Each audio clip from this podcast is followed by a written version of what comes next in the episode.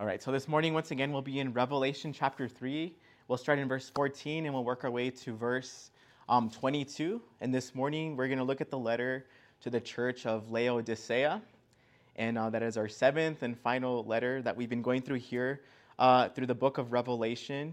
And the title of the message this morning is Lukewarm uh, Christianity. Lukewarm Christianity. So before I get into the study, let me go ahead and pray once more, and then we can uh, look at this together this morning.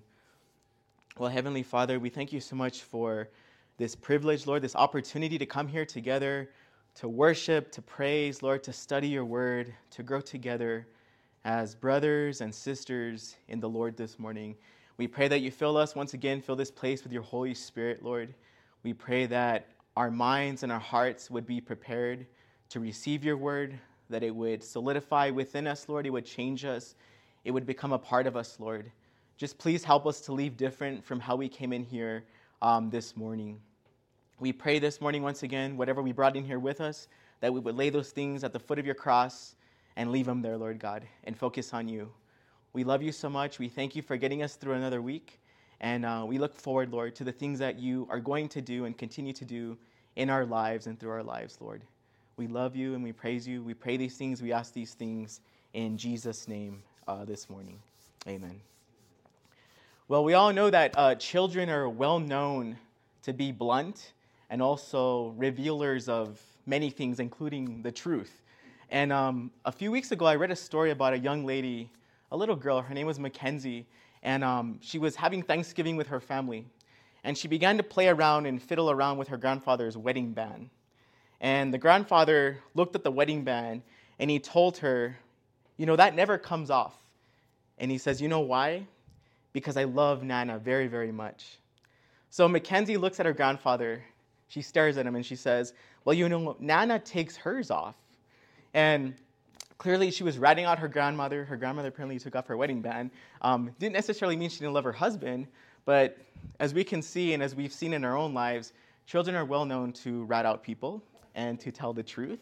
Sometimes they lie very well as well. So it just really depends on the situation.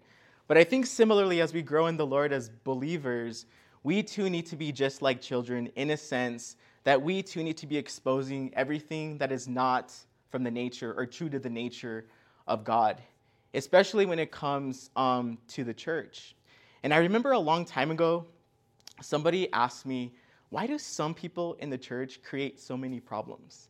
And the truth of the matter is, yes, there are some people that come to church to create problems, but often people are simply exposing the problems. And the reason why these problems are coming to the surface is because they've been there for so long. And because of complacency and because of comfort, those problems have become the norm. And now that they're coming to the surface, it becomes this uncomfortable um, confrontation.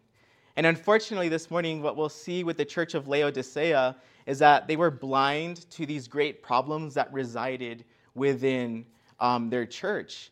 And they were unwilling to face the truth due to their um, complacency. And this was a church, as we'll see throughout um, the word this morning, that really enjoyed material prosperity. They believed that that coupled with a facet of religion or faith, it kind of gave them a false sense of security and independence, yet they were in a very terrible place um, spiritually. You see, spiritually, they were lukewarm and they had great needs. But because of their lukewarmness, they were unable to recognize those particular needs. And as believers, we know that the beginning of blessings begins with honesty. And when we are finally able to admit what we are and who we are, and we confess our sins to the Lord and allow Him to come back into our lives and to use us, that's when the Lord can bless us um, the greatest, right? And this is something that we certainly will learn this morning through this letter to the church of um, Laodicea. And what we'll see too this morning is, is that this is one of the harshest letters that we've read so far. It's actually the last letter. Um, but at the end, it has a very promising uh, ending, and we'll talk more about that when we get to the end. But this letter, we need to understand, is very important now as it was then because we are still living in this church age. So, just a little bit of a background, and I'm going to put a map up really quick here um, to show you this. Uh, here we have a map of these seven churches of Asia Minor. So on the bottom right corner, we have kind of like a, a larger view. The view that's behind it's kind of an um, like an, an expanded view. So this is like modern day Turkey. So we have Greece in the in the lower map on the left side, which is to your west, and then we have modern day Turkey to the right, which is um, the east.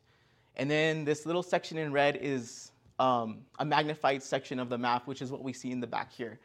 And the churches are numbered one through seven. We have Ephesus, obviously beginning, and then it works out. To, it, it works its way all the way to Laodicea as you go clockwise. Okay, and remember, so far we've talked about, for example, the church of Ephesus, which is that first church there. That was the church that left their first love. We've talked about um, the church of Smyrna, which was a suffering church, the church of Pergamum or Pergamos, which was the compromising church, the church of Thyatira, which is number four up there. Um, that was the corrupt church. The church of Sardis, which was the feeble church, number five. And then the church of Philadelphia, which is number six there. That was the, um, the faithful church that we talked about the last time. And then today we're going to look at church number seven, which is the church of Laodicea there on that map. And this was the lukewarm church, or maybe you can even call them the foolish church. Now, the city of Laodicea was about 45 miles southeast of Philadelphia. So, once again, Philadelphia is number six on that map, and Laodicea is number seven. So, about 45 miles southeast of there, and about 90 miles east of the city of Ephesus. It was located near a place called Hierapolis. So, Hierapolis was between Philadelphia and Laodicea that region was well known for their hot springs, okay, and, and I'll tell you why that's important in just a little bit. There was another place that they were close to called Colossae, which was just south, indicated by that uh, blue triangle there. So that was Hierapolis there, and then there is Colossae. Okay, and Colossae was actually famous for their uh, uh, cold water, pure cold water. And when you think about Laodicea, this was a church that was well known for its wealth and its manufacturing of uh, textiles, specifically glossy black wool. Okay, um, it was the center for worship of the healing god Asclepius, and in fact, there was a famous temple there um, in the city of Laodicea, specifically for the worship of Asclepius. And just like Philadelphia, which is that city north of there, number six, um, this was a region that was located in a very active geologic site. So um, there was a lot of faults. There was a lot of, of what they call normal faulting and slip, uh, strike slip faulting. So th- there was a lot of earthquakes in that region. If you remember Philadelphia, the city itself had been destroyed by an earthquake early on. But this city also suffered from earthquakes. Now, unfortunately for the city of Laodicea, they had to pump in their own water. Um, they didn't have water within the city, so they had to pump it in from outside. And because of this, it made the city susceptible to drought, but also to attacks from, from enemies. If they had any oppositions, they could attack their, their water supply. So what they used was an aqueduct system. Now, that was a system that was quite um, novel in that particular time. It was like this amazing feat of engineering. And basically, it was a bunch of pipes and tunnels that uh, would, um, you know, by gravitational uh, force, the water would flow downstream and make its way into the city of Laodicea. And we'll talk a little bit about um, why that's interesting and why I'm mentioning that as we get into the study this morning. Now, the church itself was probably planted by an individual named Epaphras. And if you read about this individual, you can look into Colossians chapter 1, verse 7. Um, he was also said to have planted the church there in Hierapolis and also in Colossae. And that was likely during Paul's three year ministry in Ephesus. And you can read about that in Acts chapter 19 and Acts chapter 20. Okay, so today what we will see, what we will read about is this strong rebuke and also some encouraging words from the Lord to this church here in Laodicea. And like I said, this is important now, just as important now as it was then because of this current ch- uh, church age that we are living in. So, as we've done before, let me read the whole letter to you. It's, it's, it's short, it's only a few verses, and then we can look at it verse by verse. So, the letter to Laodicea, uh, Revelation chapter 3, beginning in verse 14, says, Write to the angel of the church in Laodicea. Thus says the Amen, the faithful and true witness, the originator of God's creation. I know your works, that you are neither cold nor hot. I wish that you were cold or hot. So, because you are lukewarm and neither hot nor cold, I am going to vomit you out of my mouth. For you say, I am rich, I have become wealthy, I need nothing, but you don't realize that you are wretched pitiful, poor, blind, and naked. I advise you to buy for me gold refined in the fire, so that you may be rich, white clothes, so that you may be dressed, and your shameful nakedness not be exposed, and ointment to spread on your eyes, so that you may see. As many as I love, I rebuke and discipline. So be zealous and repent. See, I stand at the door and knock.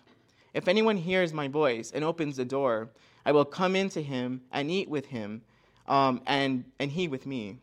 Verse 21 To the one who conquers, I will give the right to sit with me on my throne, just as I also conquered and sat down with my Father on his throne. Let anyone who has ears to hear listen to what the Spirit says to the churches. Amen. So, the first thing we see here with this letter to uh, Laodicea we see here in the very first part of verse 14. The, the letter is specifically addressed to this church, right? It says, Write to the angel of the church of Laodicea. So, this was the introduction that we've seen with all the other churches as well. Um, the Lord here, through John, is writing to this specific church. Now, the angel, once again, could be a representative or perhaps the pastor of that particular church. Now, in the second part of verse 14, the Lord then goes ahead and introduces who he is. It says there, Thus says the Amen, the faithful and true witness, the originator of God's creation. So the Lord begins here with this fundamental truth about himself, right? It's a reminder of his character and the fact that he's filled with faithfulness and with truth. He is the one who guarantees and fulfills the promises of God, right? He is the Amen which can be translated, so be it. He is the it is done. If you look in 2 Corinthians chapter 1 verse 20, it says for every one of God's promises is yes in him.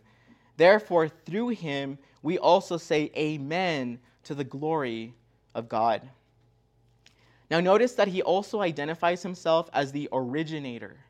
Okay? Now, he's not saying he's not saying that he was the first being to be created. That's not what the Lord is saying there. But rather, the Lord is identifying himself as the person of the Holy Trinity who was the agent of all creation. Okay? And Jesus has this preeminent position, and I'll, I'll read a, a, section here from Colossians to, to show you this. Um, he has this preeminent position of being the firstborn. Though this does not mean that Jesus was literally the firstborn, right? Because Jesus was not created. And in fact, he didn't have a beginning, right? But is the beginning. Um, the, ori- the origin, rather, of, creation, of the creation of God. If you look in John verse 3 of chapter 1, it says, All things were created through him, and apart from him, not one thing was created that has been created. If you look at Colossians chapter 1, verses 15 through 18, it says, He, the Lord, is the image of the invisible God the firstborn over all creation, for everything was created by him in heaven and on earth, the visible and the invisible, whether thrones or dominions or rulers or authorities. All things have been created through him and for him. He is before all things, and by him all things hold together. He's also the head of the body, the church. He is the beginning, the firstborn from the dead so that he might come to have first place in everything. So, once again, the Lord here, in his preeminent um, entity, right, over all creation, he's holding it all together as well. And when you think about it, you think about the universe we live in right now, right? Like the rotation of the planets, the fact that we're rotating, you know, in this direction, we're going around the sun in this elliptical pattern, the stars, the movement, all of that is Christ centric. Like he's holding all of that in his hands, all of creation, which is amazing. And in fact, just last week, you know, we had that annular solar eclipse, and, and I was super excited about that. You know, Angel made fun of me, but it was, it was, I was really excited, right? And just the alignment of the moon and the sun and the, the incoming solar radiation, like the physics, all of that is so complicated. But the fact that God like was holding all of that in his hands is just amazing. And it gives us this indication of his control and the fact that he's in control of everything. And I think that's a beautiful reminder to us this morning because of everything that's going on in the world and perhaps what's going on in your own life. Do remember that the Lord has everything in his hands. Everything is Christ centric. And here he reminds us of this through his word. Now, in the next little section here, and this is uh, the next two verses, what we're going to see is what he knows about this particular church in Laodicea. So, beginning in verse 15, he tells them, he says, I know your works, that you are neither cold nor hot. I wish that you were cold or hot. So, because you are lukewarm and neither hot nor cold, I'm going to vomit you out of my mouth. Pretty heavy. So, like with all the other churches, the Lord knew everything about them, just like he does about this church, right? He knew their works. And in the case of the church of Laodicea, unfortunately, they were not in the place spiritually where they needed to be or where the Lord perhaps desired them to be. And I think what we need to understand is that in this Christian race, there are three temperatures that we can have spiritually. We can be hot, right? On fire for the Lord. And that's an example of perhaps a believer that is doing the Lord's will and is on fire for Him, doing the things he or she has been called to do. We can have a cold heart towards the Lord or be cold. And think of the time before you came to the Lord when you were not a believer and your heart was cold towards the Lord. And then, of course, the last one is a lukewarm heart or being lukewarm towards the Lord. And believe it or not, the worst spiritual temperature is not having a cold heart towards the Lord, it's being lukewarm in the middle because that's a very dangerous place to be because of complacency and laziness and just going through the motions. We'll talk more about that in a little bit. But in the case of Laodicea, they were lukewarm. And what's interesting, and I mentioned this at the beginning, remember that Colossae was, was famous for their pure and cold water, and Hierapolis was famous for their hot springs. That water, when it was pumped into Laodicea, when it got there, it was already lukewarm. And it was very reminiscent of that church. I found that very interesting. But once again, believe it or not, the worst spiritual temperature is to be lukewarm. And when you think about a lukewarm Christian or a lukewarm believer, they can be characterized as being comfortable, being complacent. They don't realize their needs because they're blinded. Lukewarmness is our natural tendency because of our fallen nature. Because we have a fallen nature, we want to be lukewarm. That's what happens. We, we just regulate, we go to that temperature spiritually. We have enough of Jesus to satisfy a craving for spirituality or for religion or for whatever, but not enough for eternal life. We have to be careful with that, right? We have to remember that the church is not to set their stakes too deep in this planet. And it's the things of this world that make us lukewarm. Right? Philippians 3:20 tells us that our citizenship is in heaven and we eagerly wait for the savior from there the Lord Jesus Christ. Now, in his sermon, An Earnest Warning Against Lukewarmness, Spurgeon once described a lukewarm church in the following way. He says, They have prayer meetings, but there are few present, for they like quiet evenings at home. When more attend the meetings, they are still very dull, for they do their praying very deliberately and are afraid of being so excited. They are content to have all things done decently and in order, but vigor and zeal are considered to be vulgar. They may have schools, Bible classes, preaching rooms, and all sorts of agencies, but they might as well be without them, for no energy is displayed and no good comes from them. They have deacons and elders who are excellent pillars of the church. If the chief quality of the pillars be to stand still and exhibit no motion or emotion, the pastor does not fly very far in preaching and the everlasting gospel, and he certainly has no flame of fire in the preaching. The pastor may be shining, may be a shining light of eloquence, but he certainly is not a burning light of grace, setting men's hearts on fire. Everything is done in a half hearted, listless, dead, and alive way, as if it did not matter much whether it was done or not. Things are respectably done. The rich families are not offended. The skeptical party is conciliated. And the good people are not quite alienated. Things are made pleasant all around. The right things are done, but as to doing them with all your might and soul and strength, a Laodicean church has no notion of what that means. They are not so cold as to abandon their work or to give up their meetings of prayer or to reject the gospel. They are neither hot for the truth, nor hot for conversions, nor hot for holiness. They are not fiery enough to burn the stubble of sin, nor zealous enough to make Satan angry, nor fervent enough to make a living sacrifice of themselves upon the altar of their God. They are neither cold nor hot.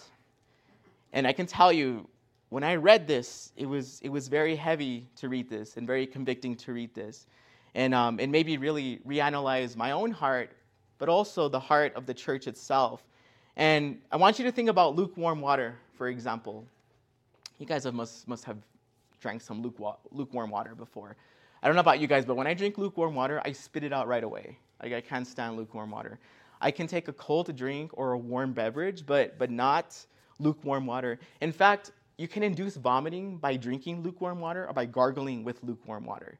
And in fact, the Lord tells the church of Laodicea in verse 16, He says, So because you are lukewarm and neither hot nor cold, I'm going to vomit you out of my mouth.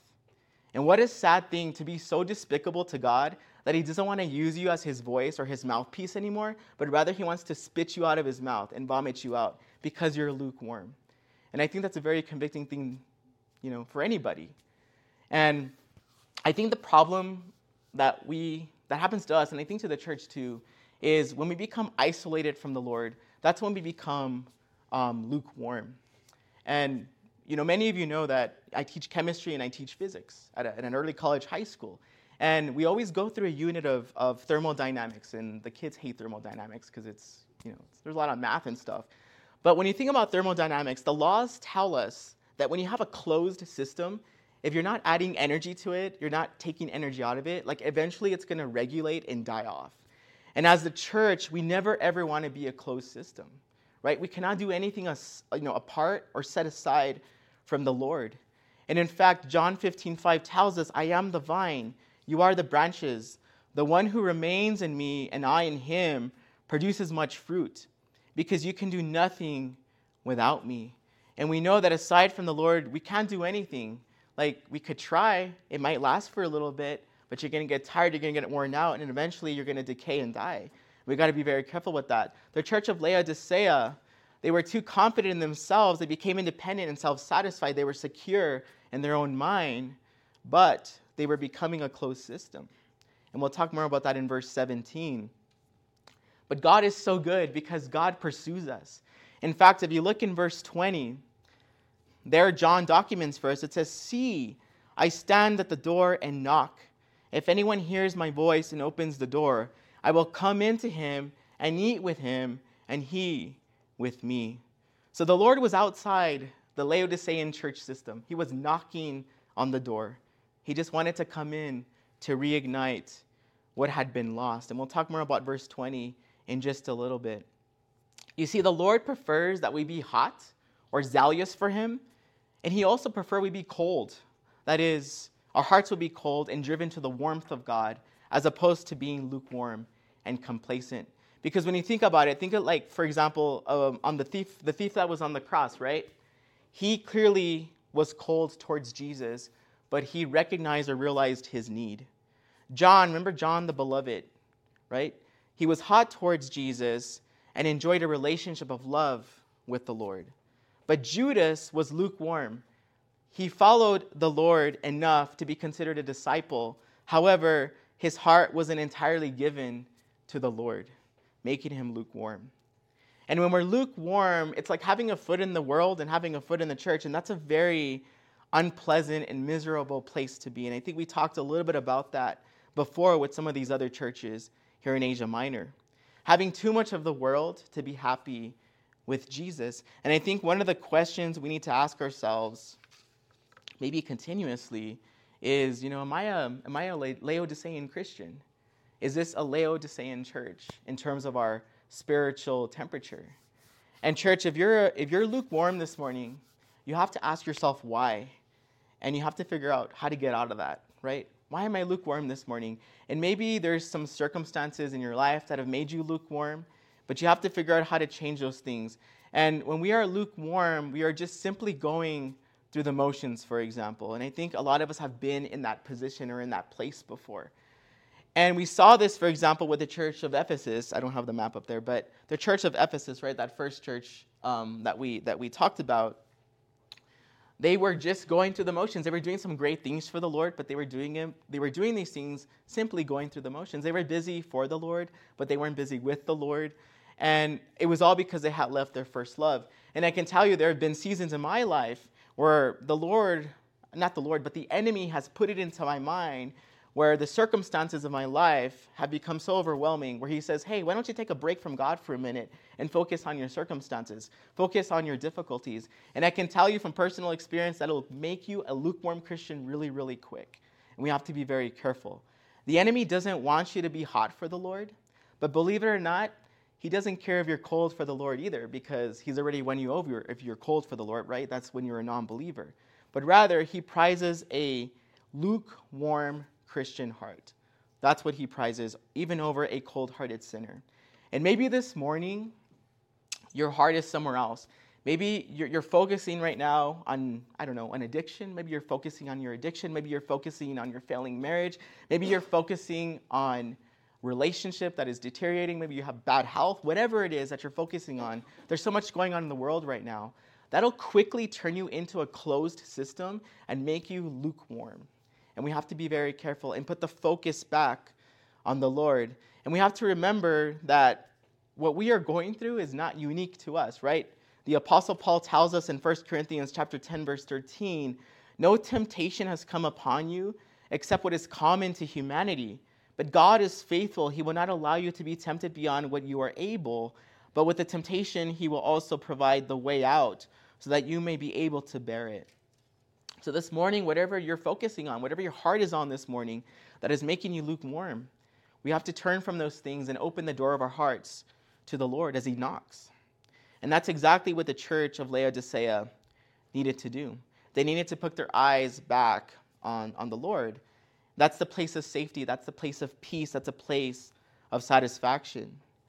And in fact, if you look in verse 17, and we talked a little bit about this already, the Lord's going to show us or share with us what exactly he had against them.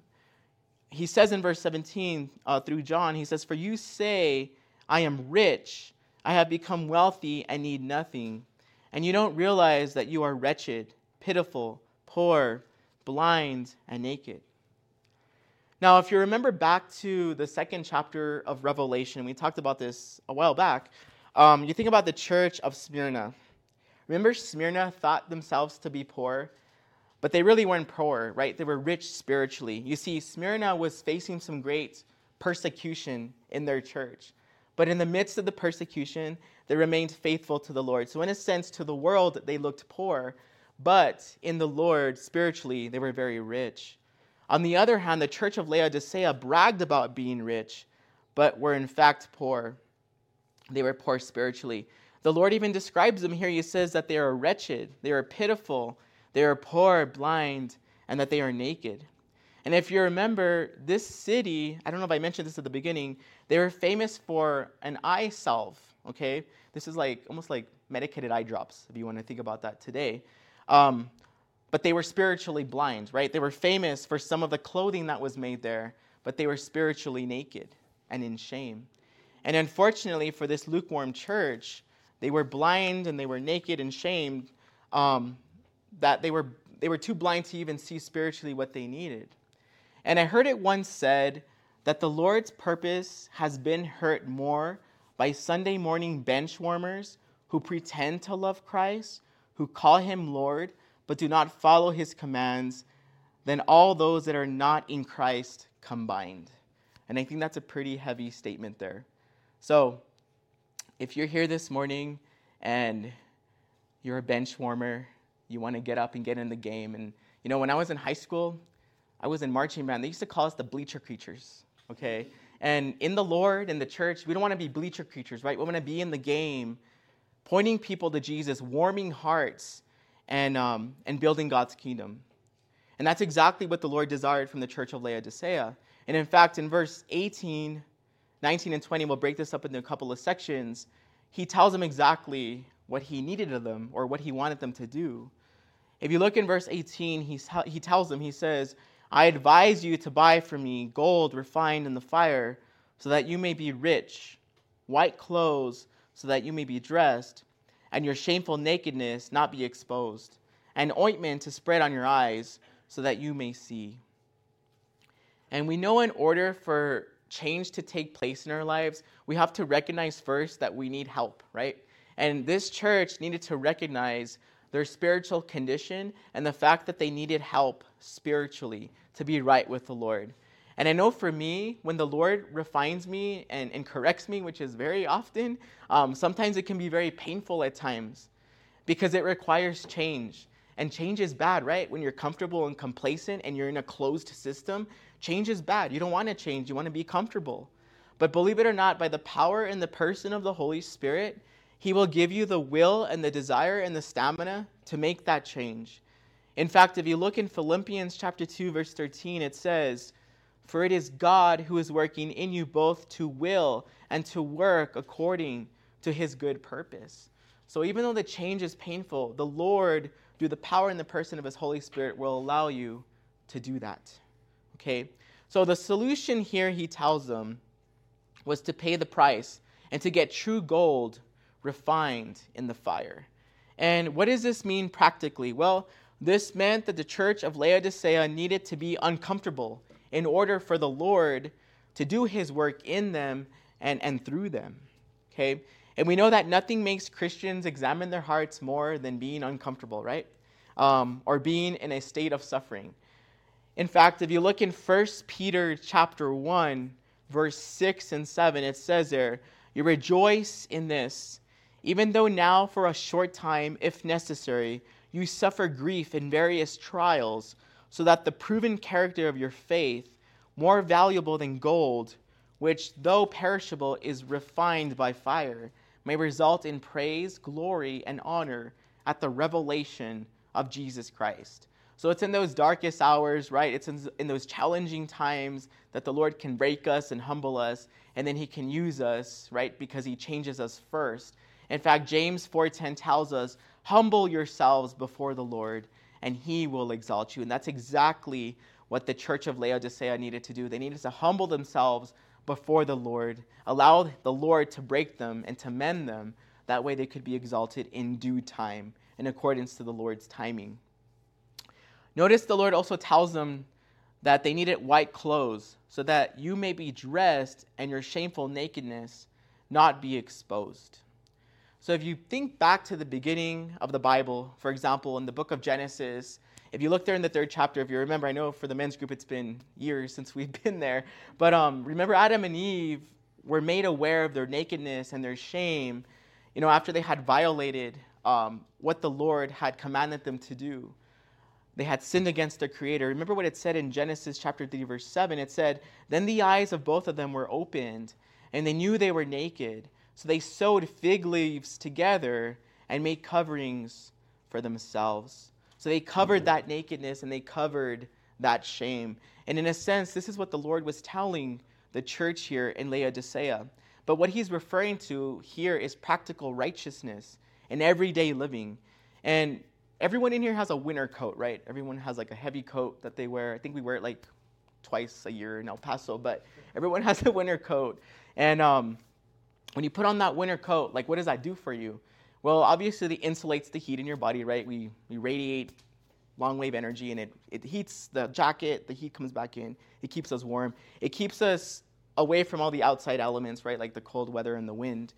Um, and in a sense, this is what the Lord wants them to do. He wants them to clothe themselves in Him, in the Lord, to hide that shame, to hide um, that sin. In other words, to keep it from being exposed, to keep it from becoming active, to keep it dormant. So they have to clothe themselves with him and to keep the world out as well. And we'll talk a little bit more about keeping the world out in verse 20. But we know that practical righteousness and practical living can only come by having a relationship with Jesus Christ. and allowing the Holy Spirit to dwell in your heart and in your life and to change you and to refine you. Because that's only the work that the Holy Spirit can do.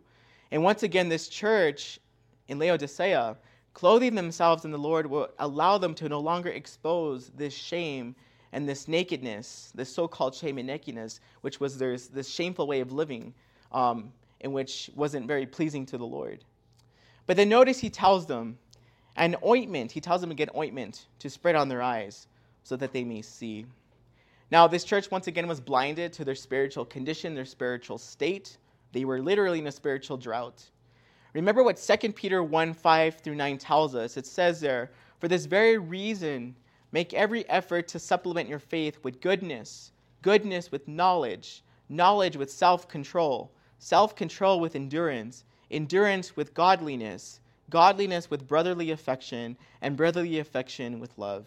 For if you possess these qualities in, increasing measure, they will keep you from being useless or unfruitful in the knowledge of our Lord Jesus Christ. The person who lacks these things is blind and short-sighted and has forgotten the cleansing, the cleansing rather, from his past sins. So this was kind of the state that um, the church of Laodicea was in, and they needed to do these, do these things rather um, to get to that place where they needed to be. Because if we're not growing in the Lord, we're backsliding in the Lord, right? Oh no, I'm neutral. No, you're backsliding, right? You're either growing or you're backsliding. You're not neutral. There's no middle, there's no middle ground there. And they needed to apply some heavenly eye salve, is what they needed to do. Remember, the city was famous for their eye, their eye salve. And once again, you think about that in modern days, it'd be like medicated eye drops, okay? And this was only available from the great physician himself, the Lord. And this kind of reminded me of the Lord's earthly ministry. Remember when he healed that blind man? If you look in Mark chapter 8, for example, beginning in verse 23, it says, He took the blind man by the hand and brought him out of the village. Spitting on his eyes and laying his hands on him, he asked him, Do you see anything? He looked up and said, I see people they look like trees walking. And then in Mark chapter 8, verse 25, it says, Again, Jesus placed his hands on the man's eyes. The man looked intently, and his sight was restored, and he saw everything clearly. So, just like this man in Christ with his heavenly salve, we can see everything clearly, kind of like with a fresh vision. In fact, this particular verse, verse 25, is the verse behind the name of this church, Fresh Vision Calvary Chapel, and Pastor Angel can tell you more about that. But only heavenly eye salve could cure the spiritual blindness that this church had. They needed to recognize where they were spiritually. Now, in verse 19, he continues and he tells them, As many as I love, I rebuke and discipline. So be zealous and repent. Remember what the Proverbs tell us. If you look in Proverbs 3 11 through 12, it says, Do not despise the Lord's instruction, my son, and do not loathe in discipline. For the Lord disciplines the one he loves, just as a father disciplines a son in whom he delights. And God is so good. So even though this church was in a really bad place, they were lukewarm, he still loved them enough to chasten them. And the Lord sometimes will allow the church to go through seasons of difficulty, even some awful seasons, for the purposes of chastening and changing us. And once again, it's in those difficult, breaking, humbling times that the Lord can do the greatest work. But then he tells them to be zealous and to repent. They needed to repent of their pride, and they needed to humble themselves and not rely so much on themselves. They needed to cultivate a burning heart for the Lord, right? To be in that place again where they were, for the Lord had stopped being the center of their life.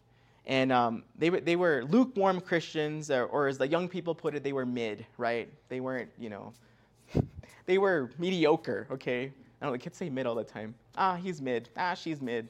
That's mid, sir. All right, so um, they were mid Christians, is what was happening here, right? They needed to be on fire for the Lord. And sometimes we too, as believers in the church, like I think often, right, we have to rekindle that fire. We go through these seasons where we start to get lukewarm and we have to add more, you know, more heat to the fire. And the Lord does that in various ways. And we have to accept it and receive it. But often the Lord, you know, we just have to open the, the door of our heart for Him to do that. And the beauty of this, once again, is the Lord is always pursuing us. He's so good. If you look in verse 20, here he's speaking to the church, but also he's speaking to us, like I said, in this current church age. He says, See, I stand at the door and knock. If anyone hears my voice and opens the door, I will come into him and eat with him, and he with me. And I love this verse because it reminds me and reminds us of God's patience, God's long suffering with us. God knocks through circumstances and he calls through his word. And I want you to think back when you were a teenager. Um, I don't know how far back was that for some of us in this room. Um, was emo a thing then? I don't know. Maybe you were acting emo when you were a teenager and you barricaded yourself in your room and your parents were trying to get in there. Your parents knocked the door down, didn't they? And they took it off the hinges. Guys, the Lord's not going to, you know, knock his way into your heart. I mean, he's not going to, you know, plunge into your heart like that. He's going to knock and you have to open the door. You see, every person in this room, every person on this planet is the Lord of their own heart. Only we can open that door. He can't just barge in there like our parents used to, right? When we used to barricade ourselves in our rooms. Only the Lord can, can knock and come in if we let him in. And the reason he does that is because he wants us to choose. He wants us to have that option. And here, this church, the Lord was outside. He was knocking on the door. He just wanted to have fellowship with them, He wanted to have communion with them. He wanted the church to have that desire to abide in Him like before. And we know that fruit only comes from abiding. And it's only when we invite Him into our lives, into our hearts, that we can truly walk in the victory that we have in Christ Jesus. We have the victory, we just have to choose to walk in it. And it requires opening that door um, to the Lord. And the beauty of this is that anyone can let the door in, uh, anyone can open the door, rather, to their heart and let the Lord in. And maybe this morning you don't have a relationship with Jesus Christ and you want to open that door to your heart. You know, we'll give you a, an opportunity to do that in just a little bit here. But once again, what a beautiful illustration, I believe, of our Lord, his patience and his love, and the fact that he pursues us because he loves us so much. Now, something that is very important to remember and to understand is that at the same time the Lord is knocking on the door of our heart, the world is also knocking on the door of our heart. Sin, strongholds, things in our past that used to take a hold of us, those things are always knocking. I know for me, those things are always knocking on the door. And sometimes we're so foolish, we just open the door of our heart and let those things back into our lives. And I don't know if this is like a, a Mexican thing or like a Latino thing, but like when somebody knocks on a Mexican or Latino's door, like nobody wants to open the door, right? Like people hide, they turn off the lights, and like the blinds are moving up and down, you know, like they're very cautious. I don't know, like what we're, I think we're afraid people want to steal from us. I don't know. But just like that, right? When things are knocking on the heart of our, the, the, the, the door of our heart, rather, we want to be very careful. We want to just open the door and let whatever is out there in because the world is, can fool us very quickly, right? And we have to be very careful. The, the, the enemy knows our tendencies, the enemy knows our desires, and he wants to knock and get his way into our heart. And in fact, Galatians 5, verses 16 through 17 tells us, I say then, walk by the Spirit, and you will certainly not carry out the desire of the flesh. For the flesh desires what is against the Spirit, and the Spirit desires what is against the flesh. These are opposed to each other so that you don't, you don't do what you want. So we got to keep the world out of our hearts, right? We got to be careful. We, we need to understand, we need to recognize the Lord's knock. And the only way we can do that is to be in His Word and to be in communion with Him and to be just be with Him, be in Him, right? And Him and us as well. We'll know what His knock is like. It's like that secret knock, right, to the treehouse, right? We know it's the Lord and wanting to get in. Um, but sometimes we can be blinded to that, just like this church in Laodicea. If you look in verse 21, there it gives a promise of a reward. And I think this is really, really beautiful. It says, To the one who conquers, I will give the right to sit with me on my throne, just as I also conquered and sat down with my Father on his throne. And once again, this is a beautiful promise to the believer. Here we are reminded of the fact that as believers, as overcomers, that we will share the glory of Christ, the Christ's throne rather. We will share the glory of Christ's throne and reign with him. And what is specifically being spoken of here is actually that millennial reign, okay? That time after the great tribulation period, but right before the great white, white throne judgment, when Satan is bounded and when the Lord establishes his kingdom on the earth for a thousand years. That is that period of time that is being spoken of here in Revelation chapter 20, verses 4 through 6. You can look there if you want to reference that a little bit later. So, what he's really talking about is his actual second coming when he physically comes to this planet again for a second time. Of course, we know that first time was when he was born in Bethlehem in a manger um, to the Virgin Mary, right? And eventually went to the cross. And then notice he says, just as I also conquered and sat down with my Father on his throne. So there he's speaking, he's looking ahead to that heavenly throne room, which actually you can read about in the next two chapters there in Revelation. John documents that for us. But remember that just as Jesus has overcome um, and he has suffered, you know, we, when we do that with him, together with him, we too will also share in his glory and in his um, in his rewards. We'll be with him. I think that's just the main thing we need to understand here, which is a beautiful thing. Um, a lukewarm Christian in Laodicea, for example, if, you, if you're like a lukewarm Christian of Laodicea, you need to understand what your spiritual condition is. And the only way to overcome that is to remove that veil from your eyes, to be unblinded, if you will. And that's where the Word of God comes in. That's where brothers and sisters in Christ come in. That's where accountability comes in. And that's where the tugging of the Holy Spirit comes in. But this is exactly what this particular church needed. And like I said, this was one of the harshest letters that we've read so far to these seven churches.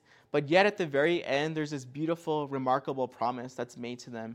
And I believe that this shows us that even the worst of humanity can repent and conquer and attain the highest state of glory. And I know right now there's a lot going on in our world. And you think about the terrorists, for example, you know, in the flesh, we want to call them the enemy and we wish terrible things upon them. But we have to understand that the Lord has died for everybody. And just like we have come to salvation, they also can have the opportunity because the Lord has died for them too. And that's why we have to continue to pray for them as well um, and not leave them out of our prayers because of, of how we feel emotionally. Because let me tell you, there's people that prayed for us. They didn't leave us out of our prayers, even though they thought we didn't deserve to know the Lord. And we're so grateful for those people in our lives today. And then notice finally, he ends with this in verse 22. He says, Let anyone who has ears to hear listen to what the Spirit says to the churches. So, once again, we need to listen to what the Holy Spirit's saying to us here as he speaks to this church because we're still in this church age, so he's speaking to us too. It's important that we listen and we take this to heart and we put it into practice. And if we do listen, he will be faithful to deliver us from becoming and being a lukewarm, self reliant, complacent Christian like this church of Laodicea. So, in closing this morning, um, you think about this letter as a whole, it's almost like an MRI or an X ray of our hearts individually, but I think also as the church as a whole. And this letter, as we read it, it was filled with a lot of rebuke, it was filled with a lot of maybe what you would consider harshness. But really, there was a lot of encouragement in here as well, because the Lord loved this church just as He loves the church today. And He wants the church to be in the right place. And as believers and as a church, we have to continuously evaluate ourselves and the ministries because the Lord is going to judge everything and everyone. And we know from 1 Peter chapter 4 verse 17 that that judgment is going to begin in the house of the Lord. And I think unfortunately right now we're living in a time where the church is becoming lukewarm, right? We're living in a time that is very reminiscent of the church of Laodicea.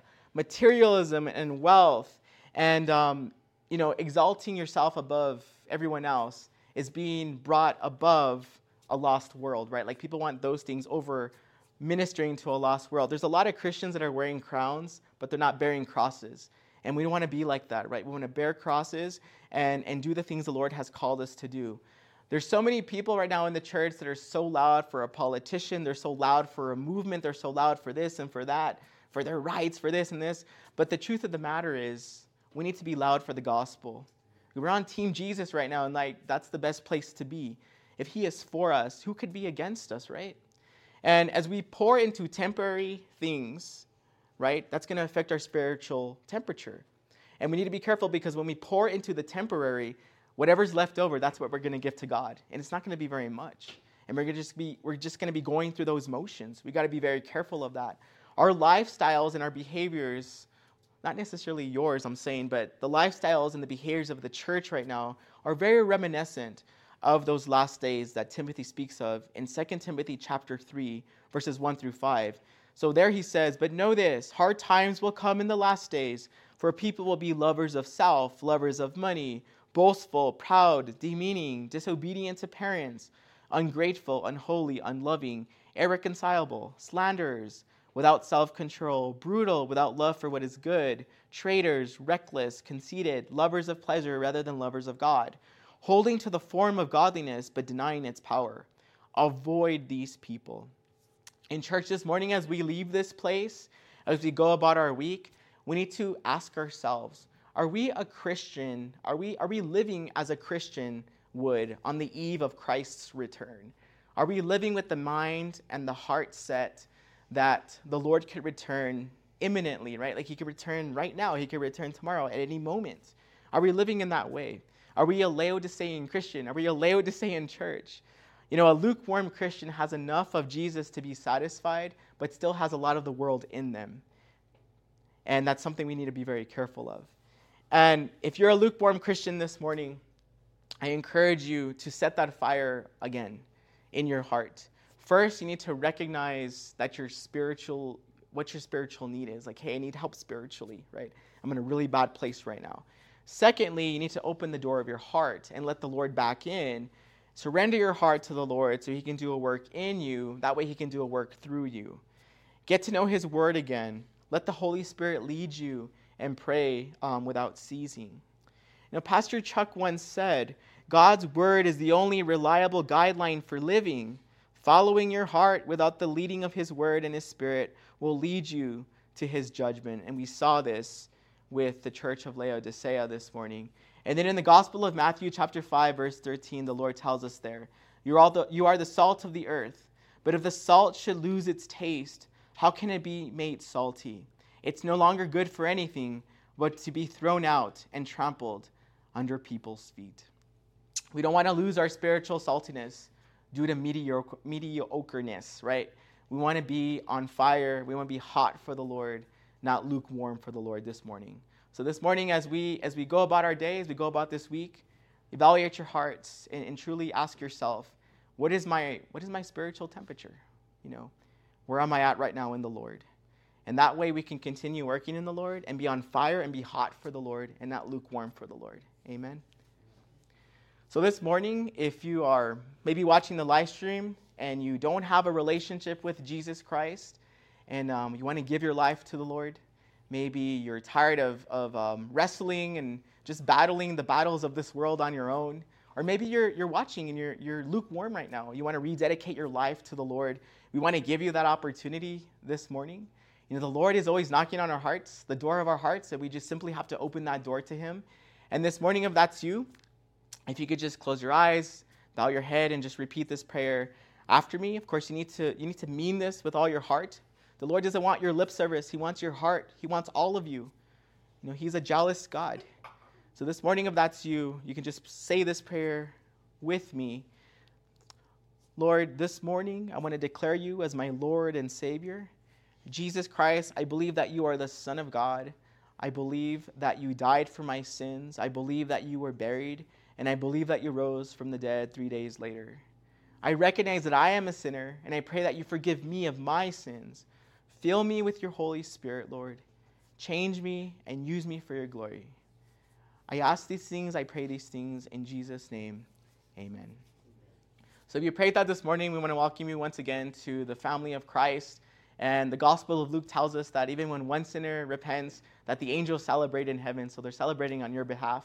And if you need any more information about our church, or maybe you want to learn about getting connected to another Bible teaching church, we can get you that information. You can call the church, you can send us an email, or uh, you can leave a message there in the, um, in the comment section on the video if you need a Bible, anything like that. So we will be praying for you. We hope you can join us again uh, next week. And um, we love you, and we'll see you again soon. So bye for now.